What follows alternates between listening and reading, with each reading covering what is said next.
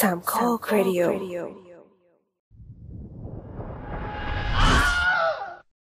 คำเตือน EP นี้ไม่ต้องติด Trigger Warning เนื่องจากไม่มีองค์ประกอบใดที่จะกระทบกระเทือนจิตใจ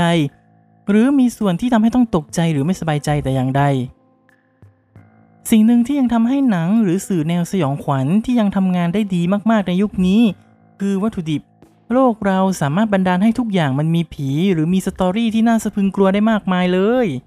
จากเมื่อก่อนที่ไม่ได้มีอะไรมากมายนัก แต่อย่างว่าโลกยุคปัจจุบันมันเป็นโลกยุคดิจิทัล ทุกอย่างมันสว่างและกระจ่างไปเยอะมากๆแล้ว ตำนานผีในรูปแบบเดิมๆอาจจะตกยุคไปแล้ว ตำนานโบราณกว่าร้อยปีเอ่ยคำสาปพันปีเอ่ยมันก็ถูกลดทอนความน่ากลัวไปเยอะ หรือตำนานเมืองที่เป็นผียุคใหม่ ก็ใช้ได้ในระดับหนึ่งแต่กับคนทำคอนเทนต์ก็จำเป็นต้องหาวัตถุดิบใหม่ ๆ เข้าไปอีก จนเขาได้มาพบกับสิ่งที่ดูเหมือนกับว่าจะไม่น่ากลัวอะไร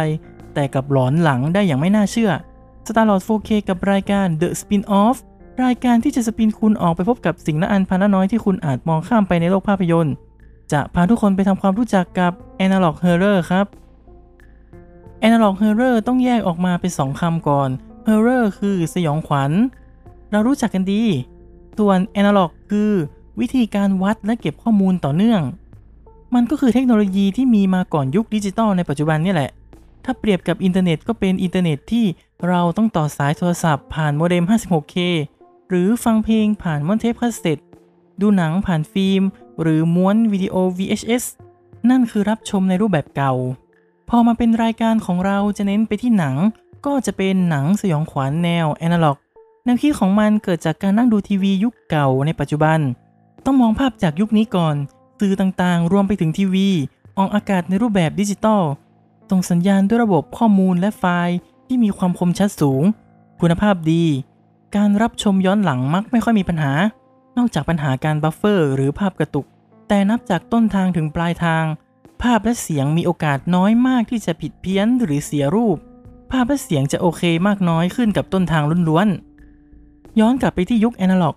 การส่งสัญญาณเป็นรูปแบบคลื่นวิทยุ โดยมีปลายทางเป็นเครื่องรับอย่างทีวี นั่นทำให้โอกาสที่เครื่องรับจะรับคลื่นได้ไม่ตรง 100%กับต้นทาง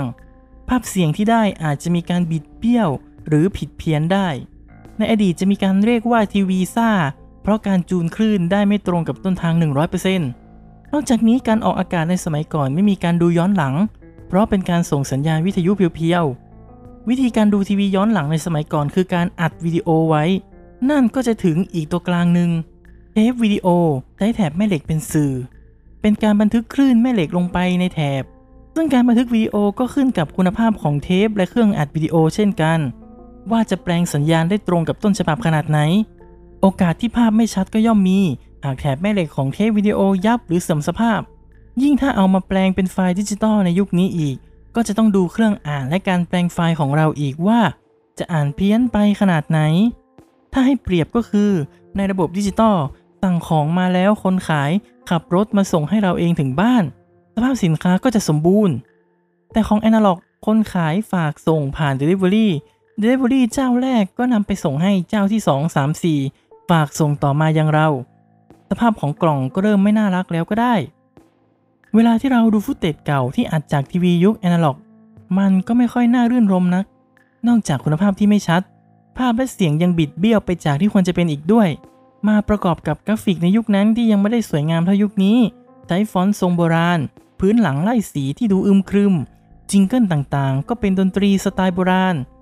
ทั้งหมดนี้พอเอามาประกอบกัน มันก็ดูหลอนได้ ถ้านึกว่ามันหลอน footage จากทีวีในบ้านเรามักไม่ค่อยได้รับการอัดและเก็บรักษาที่ดีนัก เมื่อเอามาแปลงเป็นไฟล์ดิจิตอลสภาพของมันไม่น่าดูเอามากๆ แต่พอดูรู้เรื่องว่ามันเป็นอะไร มันสร้างความรู้สึก nostalgia เล็กๆ ได้ กับคนที่เติบโตมากับมัน แต่พอเราเริ่มห่างไกลกับมันไปเรื่อยๆแอนาล็อกจึงเริ่มเหมือนเป็นแดนสนธยาที่เริ่มลึกลับขึ้น แนวคิดนี้ทำให้เกิดเป็น Analog Horror นั่นคือการเล่าเรื่องสยองขวัญ ผ่านฟุตเตจทีวีเก่าๆ ในยุค Analog นั่นเอง อะไรทำให้คนเกิดแนวคิดนี้ ส่วนหนึ่งอาจจะเพราะตำนานลึกลับที่มีชื่อเสียงอันหนึงคือ The Max Headroom Incident เล่าย่อๆ คือในปี 1987 ได้มีกลุ่มคนไม่ทราบชื่อแทรกสัญญาณของทีวีในพื้นที่รัฐชิคาโกประเทศสหรัฐอเมริกา ในขณะที่ทีวีกำลังออกอากาศละครอยู่ เป็นภาพของคนสวมหน้ากาก แว่นดำและฉากหลังเป็นเหมือนแผ่นสังกะสีหมุนวนไปมา พูดจาฟังไม่ได้สับทำท่าทางล้อเลียนที่ไม่ค่อยเหมาะสม ซึ่งมันก็หลอนมาก จริงๆ เป็นการล้อเลียนตัวละครจากเรื่อง Max Headroom ที่เป็น character สมมุติในรายการทีวีชื่อดังของอเมริกา โดยที่กลุ่มคนนี้แทรกสัญญาณได้ประมาณ 2 นาที ภาพก็ตัดกลับเข้าไปที่สถานีอย่างปกติ ตำรวจพยายามสืบค้นหาคนทำก็ไม่พบตัวมาจนถึงปัจจุบัน ถ้าลองหาคลิปดูใน YouTube ก็น่าจะหลอนกันไปบ้าง Analog Horror คร่าวๆ ก็จะดำเนินเรื่องเป็นตัวเราที่เป็นตัวเอก เรานั่งดูทีวีอยู่ที่บ้านในคืนวันหนึ่งแล้วจู่ๆทีวีของเราก็ถูกคลื่นรบกวน มีสัญญาณแทรกเข้ามา เป็นสัญญาณผิดปกติ เพราะแทนที่จะเป็นสัญญาณแทรกของช่องอื่น แต่กลับกลายเป็นข้อความปริศนา ที่เหมือนจะมาบอกอะไรเราสักอย่าง เหมือนพยายามจะหลอกล่อให้เราติดกับ อะไรสักอย่างที่เราคาดไม่ถึง สัญญาณแทรกสอดที่นานไม่กี่นาที แต่กลับซึมซับเข้าหัวอย่างรวดเร็ว เราที่นั่งอยู่หน้าจอทีวีกลับเสียสติขึ้นมาในทันใด และอาจไม่มีชีวิตอยู่รอดไปจนจบด้วยซ้ำ ผลงานชิ้นแรกในแนวนี้เผยแพร่ครั้งแรกในปี 2015 ในรูปแบบเว็บซีรีส์หรือซีรีส์ขนาดสั้นที่ฉายทางอินเทอร์เน็ต โดยใช้ชื่อว่า Weather Service ตัวคลิปเป็นการจำลองข่าวพยากรณ์อากาศของช่อง Local 58 ที่เป็นรายการปกติ แต่ตัดเข้าด้วยประกาศสถานการณ์ฉุกเฉิน ว่าด้วยภัยจากพระจันทร์ เป็นการเตือนผู้ชมว่าเกิดปรากฏการณ์บางอย่างที่น่ากลัวเอามากๆ ไม่มีใครรู้ว่าเกิดอะไรขึ้น แต่อย่ามองไปที่ดวงจันทร์ ในขณะที่กำลังเตือนก็ถูกสัญญาณแทรกซ้อนตัดเข้ามาบอกว่า มันไม่มีอะไรต้องน่ากลัวแล้ว ออกไปข้างนอก ออกไปมองพระจันทร์กัน เกิดการตัดไปตัดมาเกือบเกือบสองนาทีระหว่างสถานีโทรทัศน์ กับสัญญาณลึกลับ ในการแย่งส่งข้อความ จนสุดท้ายข้อความของผู้แทรกแซงเหมือนจะชนะ และขยันขยอให้คนดู เดินออกไปดูพระจันทร์ข้างนอกบ้าน ด้วยประโยคว่า ถ้าคุณกลัวเรามายืนดูด้วยกัน ก่อนที่ภาพจะตัดเป็นการถ่ายทอดสดดวงจันทร์ท่ามกลางเสียงหวีดร้องที่ดังแทรกเข้ามาในคลิป จบ คือบรรยายเองอาจจะไม่น่ากลัว เพราะเราไม่ได้ตั้งใจจะทำเป็นรายการผีอยู่แล้ว แค่จะเล่าให้ฟังว่า ผลงานชิ้นนี้เป็นของคริสสตรอปนักวาดการ์ตูนชาวอเมริกา เขาใช้โปรแกรม iMovie และ Final Cut Pro มาจำลองหน้าตาของคลิปขึ้นมา โดยภาพประกอบและเพลง เอามาจากเว็บไซต์ที่แจกฟรีในรูปแบบ Public Domain โดยที่ช่อง Local 58 ไม่มีอยู่จริง เป็นการสมมุติเอาทั้งหมด ซึ่งเป็นการสร้างโลกขึ้นมาใหม่ที่ไม่กระทบกับบุคคลหรือช่องทีวีที่มีอยู่จริง ซึ่งมันโอเคมากเพื่อป้องกันไม่ให้คนเข้าใจผิด ซึ่ง Weather Service ได้รับผลตอบรับที่ค่อนข้างดี คริสจึงสร้างตอนต่อไปที่มีชื่อว่า Contingency โดยเล่าเรื่องราวของทีวีที่ถูกตัดเข้าประกาศจากทางการว่า เราแพ้กับศัตรูที่มาคุกคามประเทศอย่างราบคาบ แต่เราจะไม่ยอมให้มันมาปกครองเรา เราจะตายอย่างมีเกียรติ ด้วยการขอละไว้ ต่อมาก็มีคลื่นแทรกมาเป็นข้อความบอกว่า อย่าไปเชื่อ มันเป็นข่าวปลอม แต่ก็มีสัญญาณแทรกกลับว่าไม่ปลอม คลิปจบลงด้วยความสงสัยว่าตกลงมันคือยังไงกันแน่ ความนิยมของทั้งสองคลิปทำให้ Local 58 เป็น Analog Horror เจ้าแรกที่ได้รับความนิยมสูง แต่คริสไม่ได้ทำตอนต่อเป็นซีรีส์ยาวขนาดนั้น โดยเขาได้ปล่อยตอนต่อเนื่องมาอีกเพียง 7 คลิป ในช่วงเวลา 6 ปี ตีว่าปีละคลิปด้วยซ้ำ ซึ่งธีมของช่องนี้จะสื่ออ้อมๆว่า โลกถูกลุกรานด้วยเอเลี่ยน และเอเลี่ยนมันก็รู้ว่าคนชอบดูทีวีเลยส่งข้อความมาล้างสมองเราเพื่อทำลายเรา แต่นี่เป็นการวิเคราะห์ของแฟนๆ เพราะคลิปไม่ได้บอกชัดเจนขนาดนั้น เราต้องไปตีความกันต่อเอง ต่อมามีคนทำ Analog Horror ออกมาบ้าง ที่ได้รับความนิยมอีกก็คือ ch ss ECKVA Gemini Home Entertainment Analog Archives The Mandela Catalog แต่ละช่องจะมีธีมและสิ่งลึกลับเป็นของตัวเอง โดยจะมีลักษณะเด่นร่วมกันดังนี้